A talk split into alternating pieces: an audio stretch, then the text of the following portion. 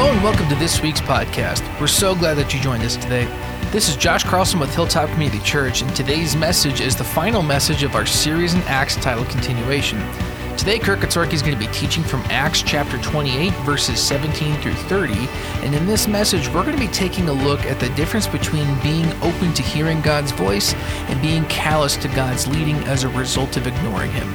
So, with that, let's open up our Bibles and let's get started. This morning, we're going to be in Acts chapter 28. This is the last uh, Sunday in Acts. We're finishing the book this morning. We'll look at verses 17 through 30. And as we approach this, uh, this section, this text, um, the question that comes up in this is uh, Is your heart open to God's leading? Um, you, uh, as a specific individual, not, not us, but you as an individual, are you open to God's leading? Um, are, are your eyes open to God's revelation in the scriptures and then ultimately in his son Jesus? Um, do you have ears that hear the voice of God? Does your heart seek truth? And the language that, that Paul uses in this passage is from Isaiah chapter 6, and he's going to say that the hearts of the people have grown calloused. And so, really, the question this morning is, is Are you called of God or are you calloused? Um, do, you, do you have ears that can hear God's voice? Um, are your eyes open to His truth? Uh, not if, but when God speaks to your heart, do you listen? And so that's what we're going to look at this morning. And, and, and if you're not a Christian this morning, I encourage you to just open up and be willing to hear from God.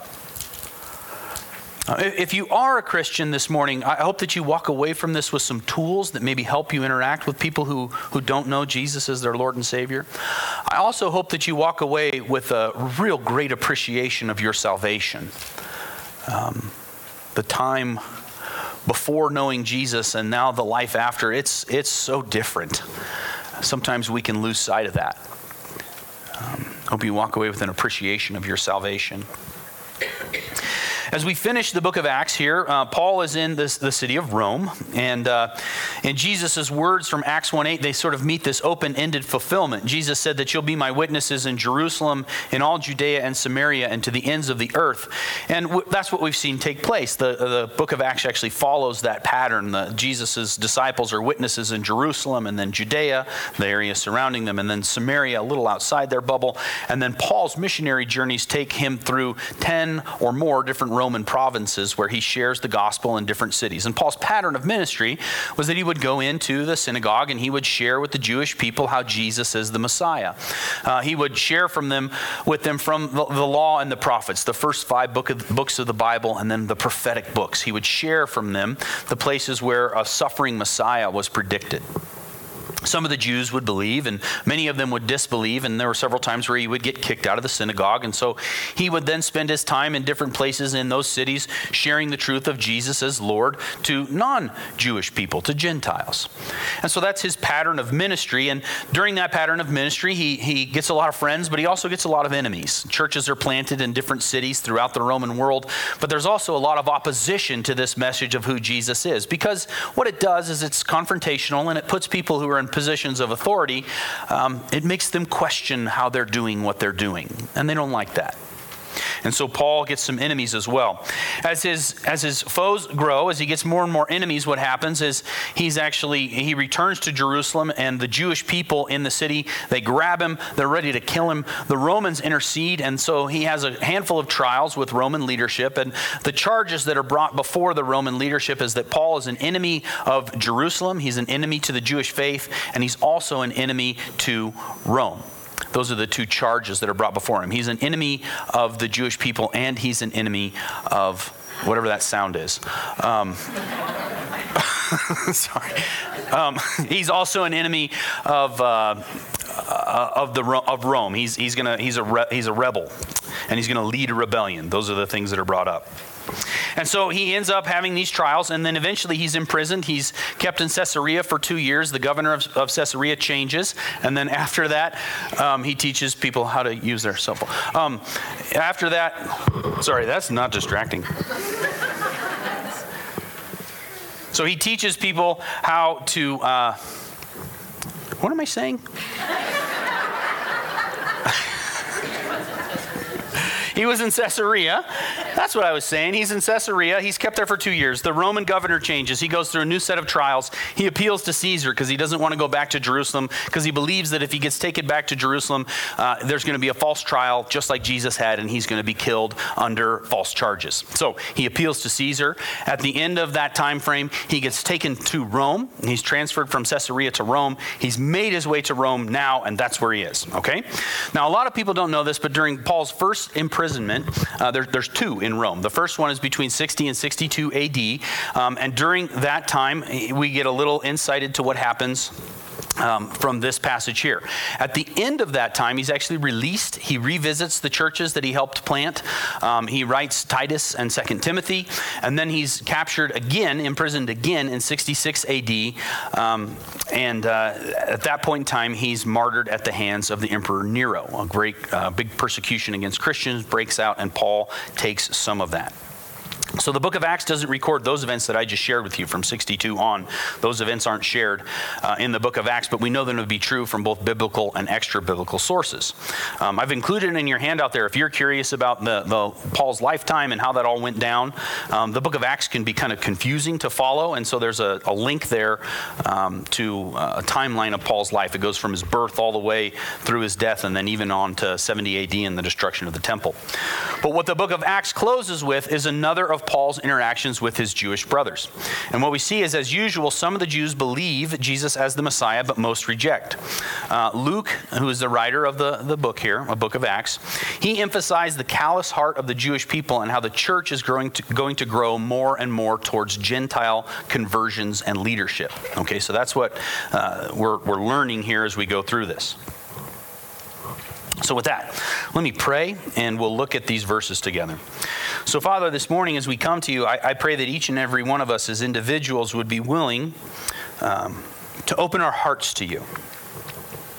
Um, many of us have already made the decision to, to trust you as our Lord, to place faith in Jesus' death on the cross for the payment of our sins and his resurrection from the dead, proving that your Son is the, the one true God, the one Messiah who's saved us, who's conquered sin and death. Um, and then all, he also rose from the dead to give us new life. Many of us have believed this. But there are many this morning who don't yet know you as their Lord and Savior. And so, God, I pray that you would draw that out to each of us, uh, where we are in relationship with you. That our hearts would be open, that your, your spirit and his voice would speak to us this morning, and that you would draw us into closer relationship with you. I pray all this in Jesus' name. Amen verse 17 of Acts 28 says, After three days, so he's arrived in Rome, and three days later, he called together the leaders of the Jews. When they had gathered, he said to them, Brothers, although I have done nothing against our people or the customs of our ancestors, I was delivered as a prisoner from Jerusalem into the hands of the Romans. After they examined me, they wanted to release me, since there was no reason for the death penalty in my case. Because the Jews objected, I was compelled to appeal to Caesar, even though I had no charge to bring against my people. For this reason, I have asked to see you and to speak to you. In fact, it is for the hope of Israel that I am wearing this chain. Then they said to him, We haven't received any letters about you from Judea. None of the brothers has come and reported or spoken anything evil about you. But we want to hear what your views are, since we know that people everywhere are speaking against this sect. And so, what Paul does here is he, he sort of he respectfully reaches out to the unbelieving Jews in Rome and explains his story. One of the things that's interesting is they haven't heard about um, the charges that the Jewish leadership in Jerusalem have brought against Paul. They haven't sent anyone to the Roman synagogues to share that, that they need to worry about Paul. But his reputation is that he is from a sect that is causing trouble. And so these people, they're, they're willing to hear, but they're cautious. Um, what others say about the message of Jesus keeps them from listening with an open heart. Uh, the traditions of man and their culture teach them to watch out for Jesus. And so, before ever truly listening to the message of Jesus, they're guarded, half hearted, their eyes and ears are partially shut. And if I'm honest with you, there was a time where I fell into this camp. Uh, there was a time where uh, my heart was not open to what God had to say. My interaction with Him was half hearted. My, my eyes and my ears didn't really want to see what He had for me or listen to His voice. And for me, you know, I was raised in a good home that honored God. Both sides of my family, uh, there were multiple generations of Christians before I came along. Uh, my, my mom's dad, my grandfather, he, he helped start the first Christian radio station in northern Nevada. He was actively involved in his church. My, my dad's dad, uh, he, he owned one of the Christian bookstores in Reno. My dad went to seminary. He taught at Christian schools. My mom was actively involved in Sunday school. You see, I had advantage after advantage, yet I was so worried about what my classmates, and in particular, what the guys I played baseball with thought. And my ears had grown deaf to the voice of God.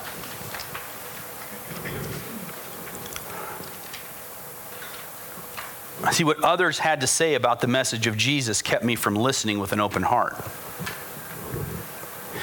My family, um, in particularly one of my older sisters, she saw this and tried to right the ship. I remember when I graduated from high school, she, uh, she bought me a, a, Bible. It was the first study Bible I'd ever been given, and it was wrapped in a, in the box is about yay big, and it was wrapped in wrapping paper. I remember her handing it to me, and I thought, this is about the right weight for a pistol. Like that's where my mind went. So I pulled a I pulled the wrapping paper off and it says NIV Life Application Study Bible and I was like, "Thanks." and I just, I never, I didn't read it. I didn't do anything with it. Uh, I, I, moved to Reno and started going to school. And what I learned was that that box with this an NIV study Bible on it, um, it was a great place to hide my cash because the odds of any of my, my roommates opening it was not, not very good. And so at that point in time in my life, I, re- I wasn't really interested in what Jesus had to say uh, because my, my, the, the opinion of my peers was so important. And then if you've done this, if you've lived this life, what happens is you find out that living in the ways of the world and for what the world and our culture is doing, um, it's lifeless. Um, I, I don't care how good you feel on Saturday night, you got to wake up the next day. Um, there, there's illusions and there's numbness, but there's no real life. And so, what happened for me was I, I, I ditched pretty much everything and everyone that I had been living for. Um, anybody that was going against God or leading me away from Him, I just said, I'm all done. And broke off several different relationships. I think I could have handled that different in the moment, but I wasn't strong enough. And so I had to break those ties. And so I ran away from the lifelessness of what the world and my culture was living for, and I ran to Jesus, right? That song we sing, we run to the Father. And you better do it over and over again, because if you run somewhere else, you'll get to experience lifelessness all over again.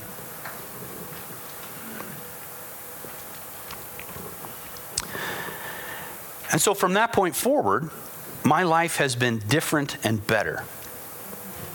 Not easy, not comfortable but different and better. Um, you see, because my life before was a mess, but now love, joy, and peace, those are taking over the mess. They have taken over the mess. And I can still live in those moments of spiritual insanity and pretend like I'm not saved for some stupid reason.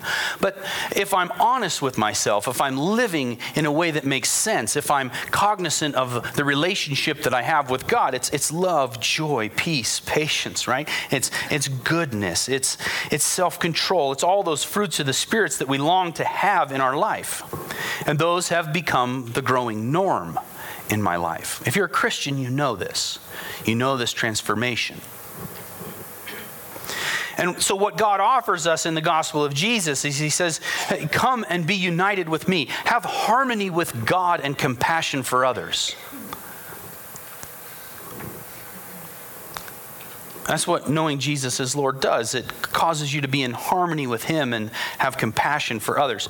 See, when Jesus enters your life, He, he rights the ship, He changes the heart, He gives life, He challenges sin, He forgives, He, he uplifts, He directs, He gives purpose, He transforms your character.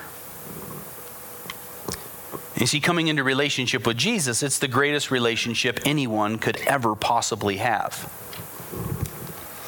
And that's what Paul invites his fellow Jews to know. He says Jesus is the Lord and the Messiah. When you see the word Christ in the scriptures, it's just the Greek way of saying Messiah, the long awaited Savior who would come and deal with sin and death. And, and so that's what Paul invites the people into. It's what you're invited into today. And so, is your heart soft?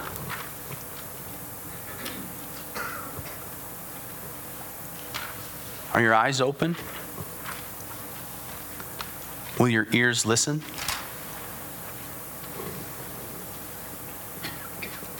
Are you called of God today?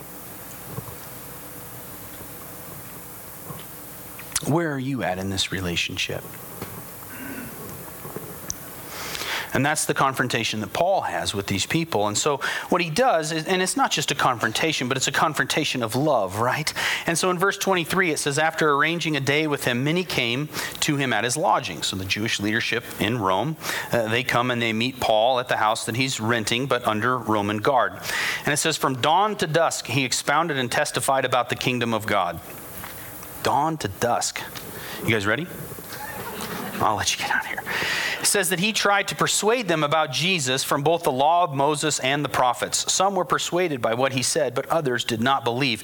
And I've shared with you what Paul would do, particularly with his Jewish friends, with his Jewish brothers, is he would go in and he would share with them from the Old Testament, the law means the first law of Moses, first five books, and the prophets. So he would look at the first five books and he would say, Have you read about Abraham and Isaac?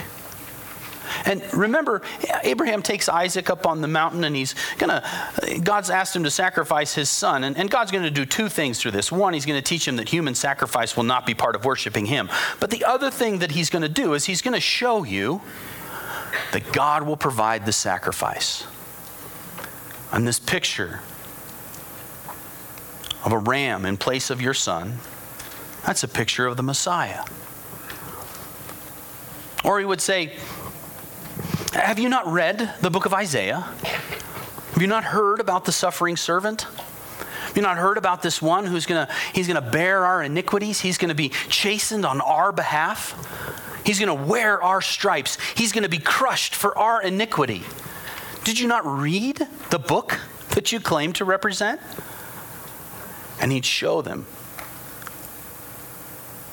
or how about Jeremiah? Have you not heard in Jeremiah and Ezekiel the promise of the new covenant that there'll be one who will come and he'll spill his blood on our behalf, and his, his blood will then enter us into a new relationship, a new agreement with God where you're going to be transformed at your inner being. And you, at the very core of who you are, you're going to be a new person. He's going to write his laws on your heart, and he's going to give you direct access to him. He's going to do all these amazing things for you. Uh, do you guys read the book?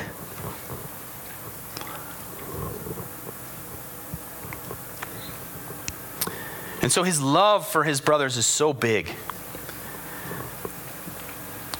But he's not out to win an argument. He's devoted to sharing the life giving truth of who Jesus is. He's passionate about proclaiming the news of what Jesus has done. One of the interesting things about Paul, and he says this in Romans chapter 9, is that he loves his fellow Jews to the point that he would give up his own salvation to see the nation believe.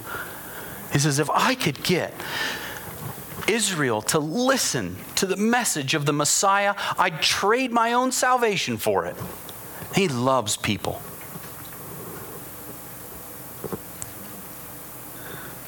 And what happens is some of the people they see this in Paul, but more importantly, they see Jesus as the Messiah. They find salvation in Jesus, and others reject this message and seek division. And one of the little interesting side notes of this is that a lot of times you'll hear that, you know, I don't know about this God of the Old Testament. I like the God of the New Testament, but this God of the Old Testament, I'm not so sure.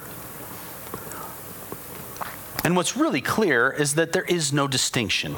Uh, the God of the Old Testament and the God of the New Testament, they're the same. There's tremendous continuity in the scriptures, and the continuity is this God loves you, but hates your sin. God cares about you. He knows your name. He knit you in your mother's womb. And He loves you far too much to leave you broken. He, he loves you far too much to let you continue harming the people that you claim to love. And so, what He does is He comes and He steps into our brokenness. He steps into my brokenness and He causes me to be a new creation. He gives me a new life. His Spirit indwells me and empowers me. He does the same thing for you.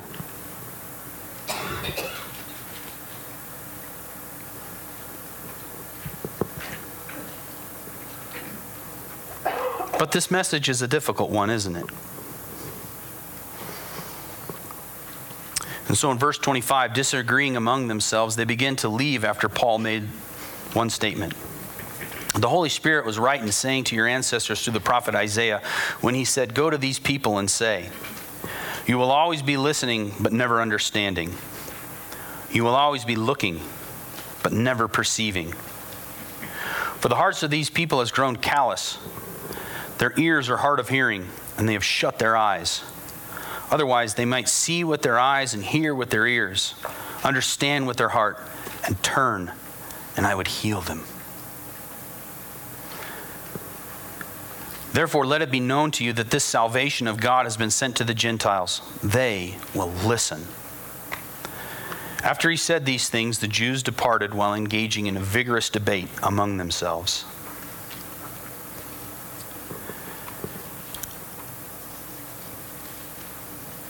And you look at this in Paul's speech, it's so bold. He says that Isaiah's prophetic words about a people who would ignore God's voice are directed at the current generation of Jews. Isaiah knew that it was directed at his generation. Paul says this is directed at his generation. I think this is true of every generation. From the Garden of Eden forward, all of humanity, each and every one of us, has turned off our ears to God. We've shut our heart to His truth. And we don't want to see what He has to say to us. And so for Paul, you know, if, if he wanted to avoid confrontation, he has a strange way of doing it. You think of all the things that he's been through. But the bottom line is that the gospel of Jesus is confrontational. The cut, the light, and the alarm speak to our sinfulness and our need to repent. And so, what each of us has to realize is that God, has never been far from us, He's never been way off from you. He's always present, He's always near. But what does happen to us is there are times where we make it, where, where, we're born this way, and, and we, we turn our back. If God's over there, we're looking this way. And if God is speaking, we got those noise canceling headphones on. They're handy when you got six kids, but they're not good for the voice of God. And we don't want to listen. But what he says we have to do here, and this is the confrontation of the gospel, is we have to realize that that's our stance towards God. Our stance towards God is not, I want you. Our stance towards God is, shut up. Until the love of Christ breaks through.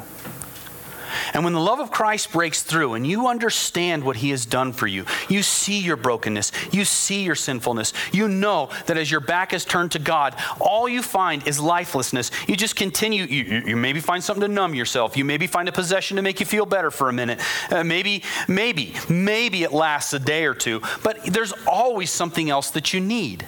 It never fulfills. And so you realize the lifelessness of this, and you say, I clearly wasn't created for this, but I was made to meet my Maker. I was made to have a relationship with the God of the universe who knows me and cares about me. And nah, nah, I can't do it. I don't have the ability to bridge the gap. And so I need a Savior. And you come to that place where you turn. And that's what this word turn, it has the idea of repent. In the New Testament, it means metanoia. It's a change of mind. You say, I'm changing my mind and I'm having a new approach towards God. I'm not going to fight with him. I'm not going to tell him to be quiet. I'm not going to tune out his voice. My heart is open to him. I want what he wants. I want him to train me in the paths of righteousness. I want to be in harmony with him. I want to love other people in ways that I never could by myself. I want to be in harmony with him and have compassion for people who would even do wrong to me. I want a new life. I want to be able to treat people who hurt me in ways that is beyond what I could do by myself. Because when I get hit, I want to hit back. But what relationship with God teaches me to do is to not, not, not hit back, but to find a way to say, God, you've graced me with everything that you are. You've given me all of your life. And you, your son was willing to go to the cross and pay the penalty of my, debt of, of my sin. And because you have graced your goodness, your kindness, your love, and all of who you are to me, I want to then give that grace to people who harm me. Because I don't want to live the way that I used to live. I want to be transformed.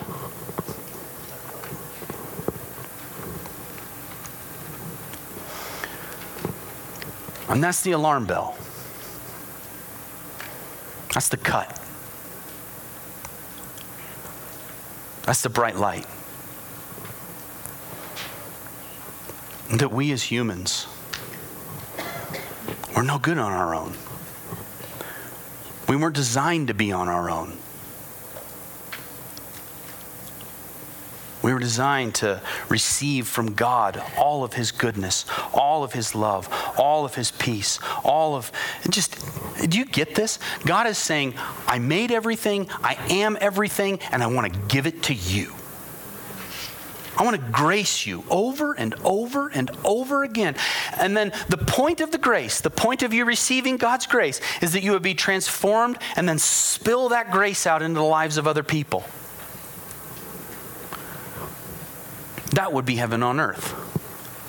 That would be your kingdom come, your will be done on earth as it is in heaven.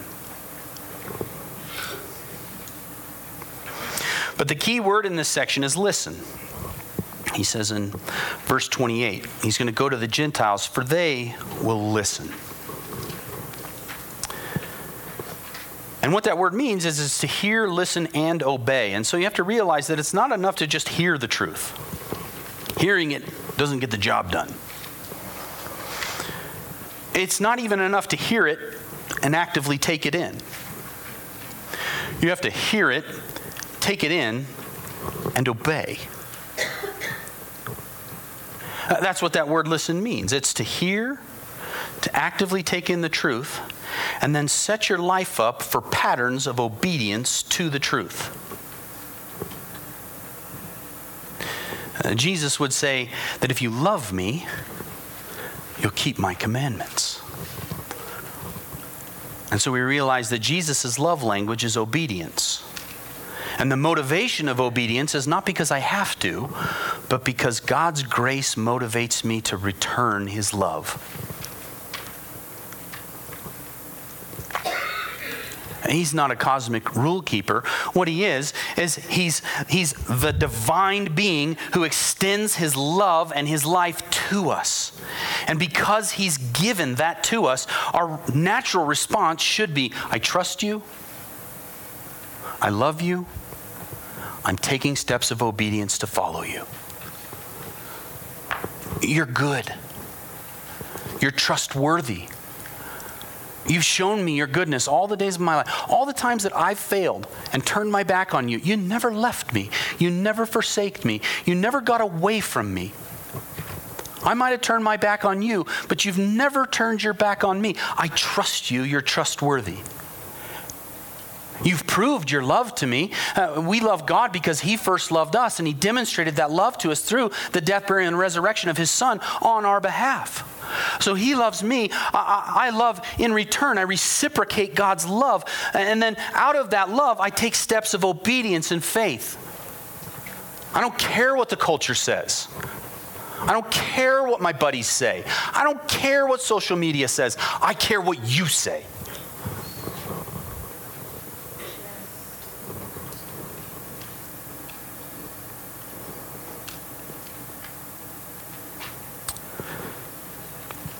And so Paul takes that message throughout Rome. In verse 30, it says he stayed two years, two whole years in his own rented house. And he welcomed all who visited him, proclaiming the kingdom of God and teaching about the Lord Jesus Christ with boldness and without hindrance. I shared this last week. It is very ironic that the enemies of Christ try to hurt Paul, and the end result is the spreading of God's truth to Rome. It's very, it's divine irony.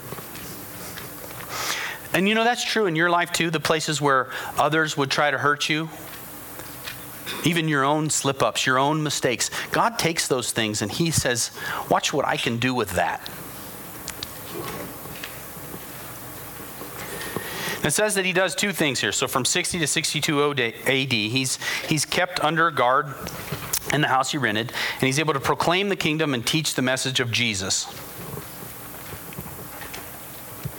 Jesus, the Lord, Jesus Christ. The Lordship and his Messiah Jesus, as the Messiah, is able to teach those two things.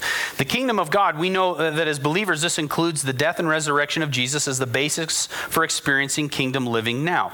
If you were to listen to the Sermon on the Mount, what Jesus is talking about in the Sermon on the Mount is he's talking about attributes that people who are part of his kingdom embody. Okay? Um, that's what it's about. And so we know that that's available to us here and now. The kind of life giving, transformational uh, presence of God in our lives, that's available to us now. But it's also, it also looks forward to Jesus' return and his reign as a Davidic king. The promises made to David in 2 Samuel chapter 7 still stand, and those things will come to pass.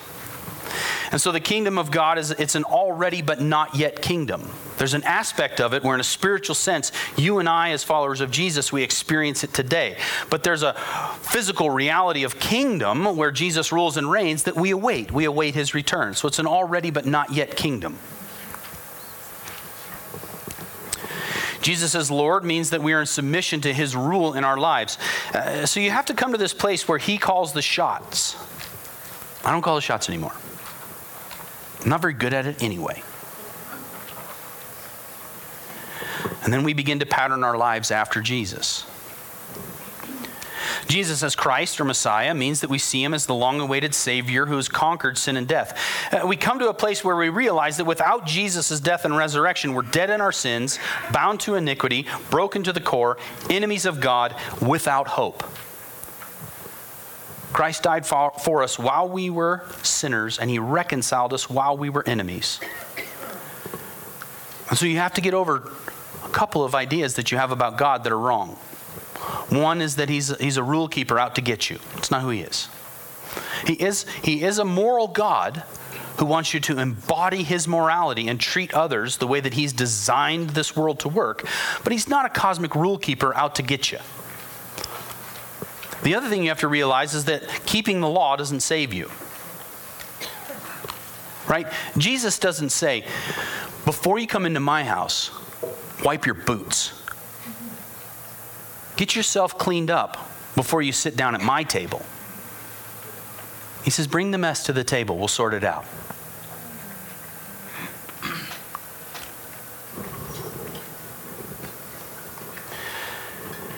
But then, with Jesus' death and resurrection, our sins are remembered no more. We're freed from iniquity and raised to righteousness. Um, when you hear the word righteousness, can maybe just have some sort of like, I think I know what that is, but I can't quite grab it. When you hear the word righteousness, uh, the Greek word means fair, equitable, uh, to treat others what is right in a given circumstance. The idea within the scriptures of righteousness is that you are one with God and you're treating others as you would treat yourself.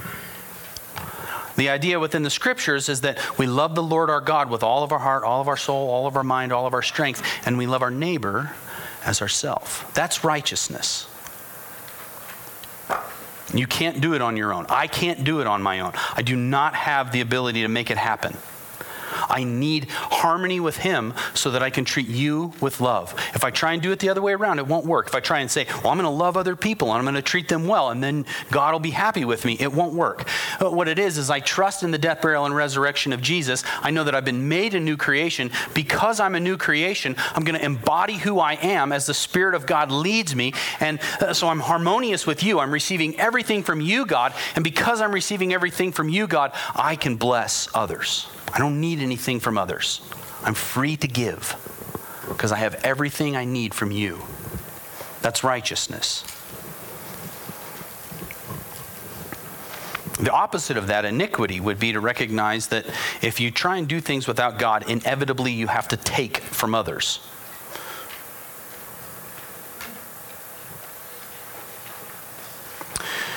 So, with his death and resurrection, we're also new creations at the core. We're not broken at the core, we're new creations. We're made whole. We're children of God. We're, we're without an opponent who can separate us from the love of God.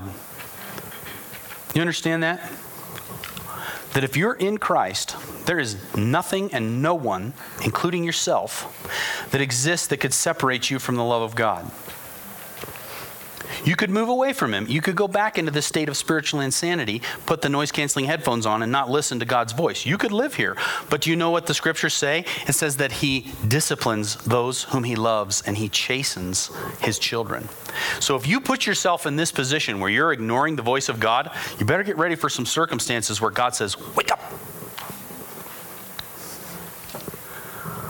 Because he loves you too much to leave you there. He cares about you too much to watch you hurt yourself and others.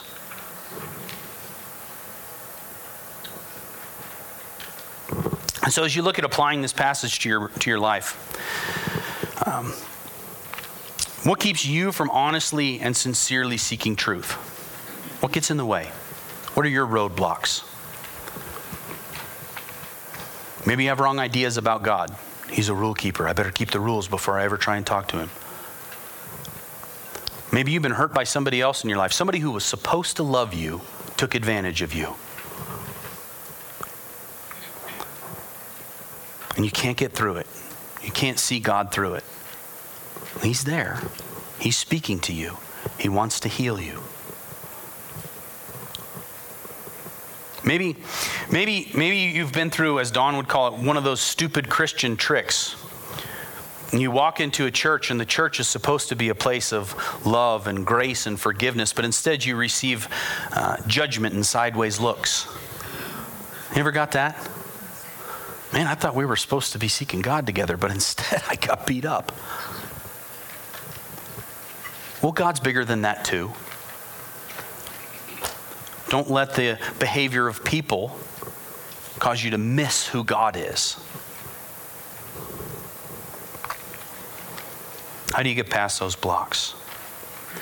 Uh, the other one is if, if, if you're, you're a new creation in Christ, you've received this new life from Him, um, who can you be praying for for a softening of their heart? Who's in your life where you go, man, I can see that they're kind of cold towards God's voice?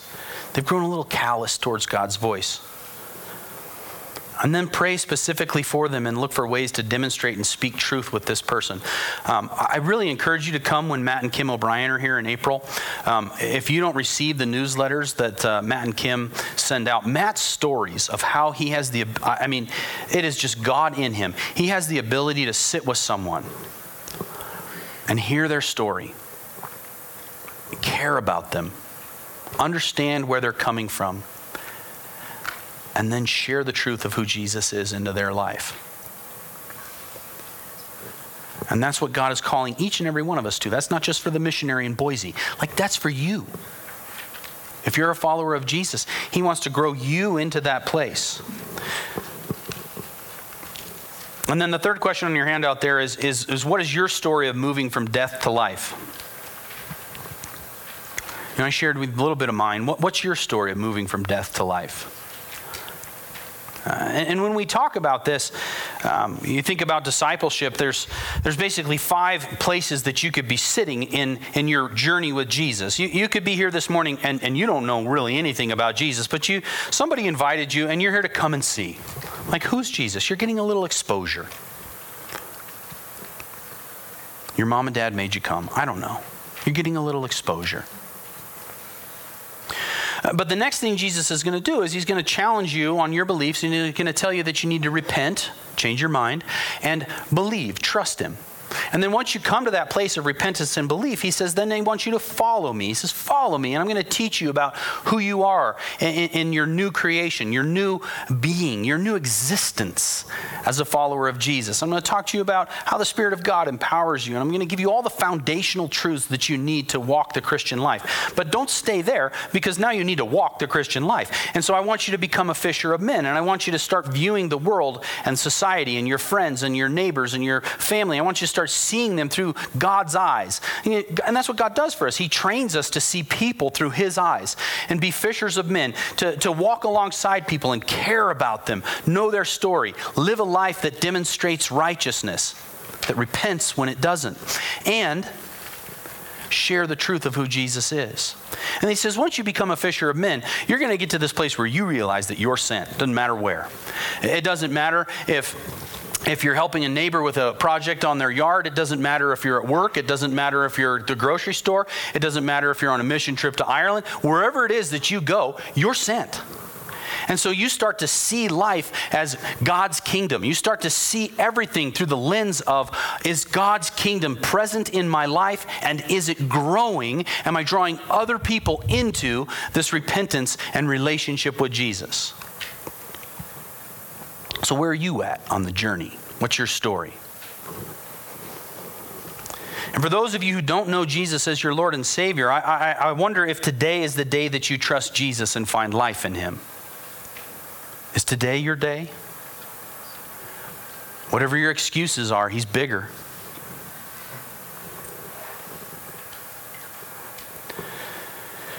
And then what I would share and ask you to do is if if you're in that place where you're going to accept Jesus, come talk to me.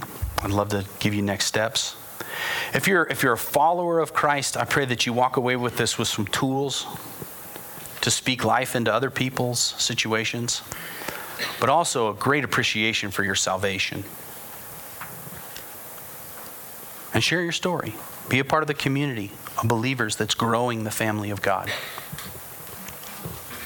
Let me pray. Father, this morning we are thankful for the opportunity to hear from you.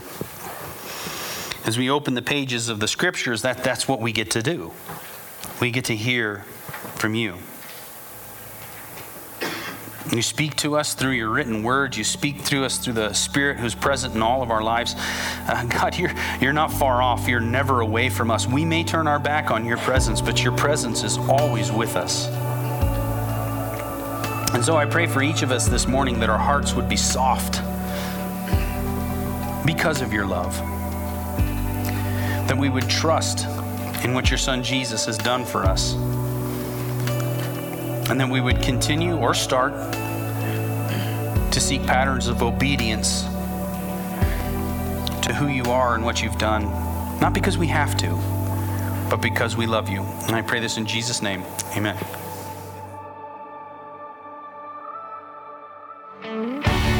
Thanks for tuning in and joining us today. We really hope that this message encourages you to continue taking steps towards seeking and understanding God's truth. Join us again next week as we start our next series titled Words of Life. The dream is that Hilltop is a home for the growing family of God, and we are so glad that you are a part of the family.